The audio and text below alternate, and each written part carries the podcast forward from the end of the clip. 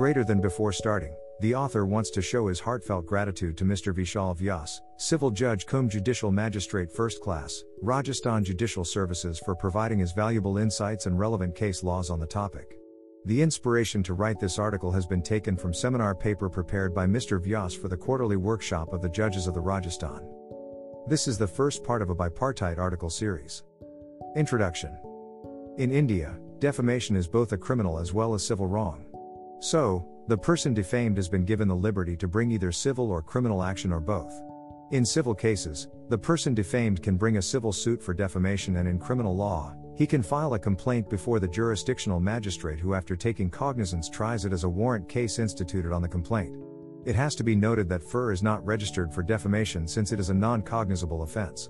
In the case of Subramanian Swamy v. Union of India I, wherein it was held that when a complaint made by the complainant before the magistrate involves an offence punishable under Section 500 of the Indian Penal Code 2, IPC, it provides punishment for the defamation. The magistrate cannot exercise powers under Section 156.3 of the Code of Criminal Procedure 3, CRPC, so as to direct police to register and FIR and then investigate into the offence, in view of the specific bar contained in Section 199 of the CRPC 4. The ingredients of the offence of defamation has been provided under section 499 of the Indian Penal Code v. The present article focuses on the rare scenario where the person defamed dies either during the pendency of litigation or even before initiating the legal proceedings. We will see cases where proceedings abate, comes to an end, and cases where it doesn't. Before discussing the fate of civil cases, let's see what happens in criminal cases. Defamation of deceased criminal side. Section 199 CRPC deals with prosecution for defamation. Subsection 1 thereof states that no court should take cognizance of an offence punishable under Chapter 21 of the Indian Penal Code, 1860, except upon a complaint made by some person aggrieved by the offence. This provision, therefore, mandates that the complaint be made by a person aggrieved. Chapter 21 of the Indian Penal Code, 1860, deals with defamation. Section 499 IPC therein defines defamation and explanation 1 appended thereto gives an indication as to who would be a person aggrieved. Explanation 1 states that imputing anything to a deceased person would amount to defamation if such imputation would have harmed the reputation of that person had he been living and such imputation is intended to be hurtful to the feelings of his family or other near relatives. Who can said to be a person aggrieved in absence of a person defamed? The statutory scheme indicates that the person aggrieved must have an element of personal interest, being either the person defamed himself or in the case of a deceased person, his family member or other near relative. Honorable Patna High Court in Bhagwan Sri Rajneesh v. the State of Bihar and another VI, wherein it was observed that though generally, the person aggrieved is only the person defamed, an exception has been made in the case of a deceased person but the persons aggrieved even in such case are limited only to members of his family or his near relatives, whose feelings would be hurt by the defamatory statement, and none else. Honorable Supreme Court in G. Narasimhan and others v. TV Chokkappa 7, wherein it was held that an exception was created to the general rule that a complaint could be filed by anybody, whether he is aggrieved or not, as Section 198 of the Old Code of 1898, presently, Section 199 CRPC, modified the general rule by permitting only an aggrieved person to move the magistrate in cases pertaining to defamation. The Supreme Court observed that compliance with this section was mandatory, and if a magistrate took cognizance of the offense of defamation on a complaint made by one who was not an aggrieved person, the trial and conviction in such a case would be void and illegal. So every lineal descendant or every person interested in the deceased cannot complain of defamation against the deceased. Firstly, such complainant must be a member of the family of the deceased or must be a near relative of his. The words family or other near relative significantly are not defined in section 499 IPC. Such expressions are not defined in the Indian Penal Code. The expressions family and other relative are expressions which can have different shades of meaning depending on the circumstances and the purpose which a statutory provision is intended to achieve. Any attempt to understand the sweep, width, and amplitude of the expressions family or other near relative must certainly be made conscious of the purpose which Section 499 IPC and explanation I thereto have got to achieve.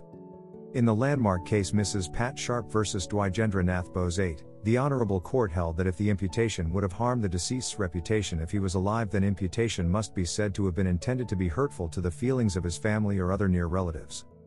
Death of the complainant after instituting complaint.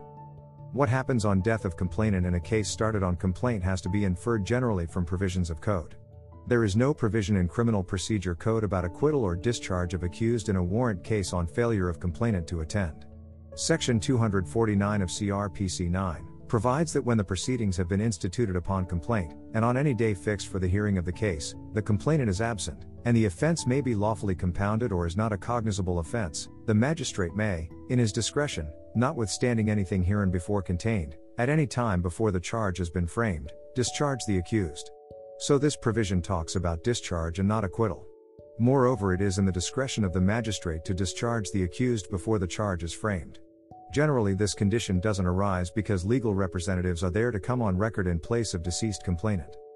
Whether legal representatives of deceased complainant can be taken on record in case of appeal against acquittal. A bare reading of Section 394 CRPCX makes it clear that an appeal under Section 37711 or Section 378 of CRPC 12 shall finally abate on the death of accused. Further, every other appeal under Chapter 29 CRPC, except an appeal from a sentence of fine, shall finally abate on the death of the appellant. So the literal reading of section provides that appeal abates on the death of the accused and not the complainant. In Pragdut Tiwari and Ors. V. Gajadhar P. Tiwari 13, the main issue that came before the court was that whether on the death of the complainant at the stage of appeal, his appeal would abate or his legal representatives can come on record and appeal against acquittal in case of defamation. It was held that, under the Indian law, a crime is an offense not against individuals but against the society or the public as such. Once a complaint has been properly instituted and proceeded with, the courts must punish the offender if the case is proved against him. The death of the complainant has no effect on the proceedings, though in some cases the wrong is done strictly to the person of the complainant or where the complaint can be lodged only by specific class of persons. Court further ruled that, it is settled law that the maxim actio personalis moritur cum persona, a personal right of action dies with the person, does not apply to criminal prosecution. It is equally settled that Section 306 of the Indian Succession Act 14 has no application to criminal prosecutions. Hence, the death of complainant does not ipso facto terminate a criminal prosecution. The Supreme Court, while considering the effect of the death of complainant during pendency of appeal against acquittal, has held as under in Keju v. State of Bihar 15. An appeal under Section 417, now Section 394, can only abate on the death of the accused and not otherwise.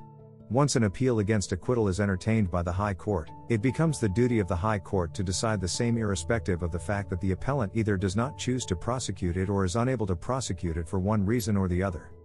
In the next part, the author will focus on the death of the plaintiff, person defamed, in civil cases. I, 2016, 7 SCC 221. 2. https colon slash slash indiankanoon.org slash doc slash 1408202 slash 3. https colon slash slash indiankanoon.org slash doc slash 1291024 slash 4. https colon slash slash indiankanoon.org slash doc slash 27007 slash v https colon slash slash indiankanoon.org slash doc slash 1041742 slash vi 1986 scc online patna 174 7 air 1972 sc 2609 8 1964 cree lj 367 calories hc 9 https colon slash slash indiankanoon.org slash doc slash 1683498 slash.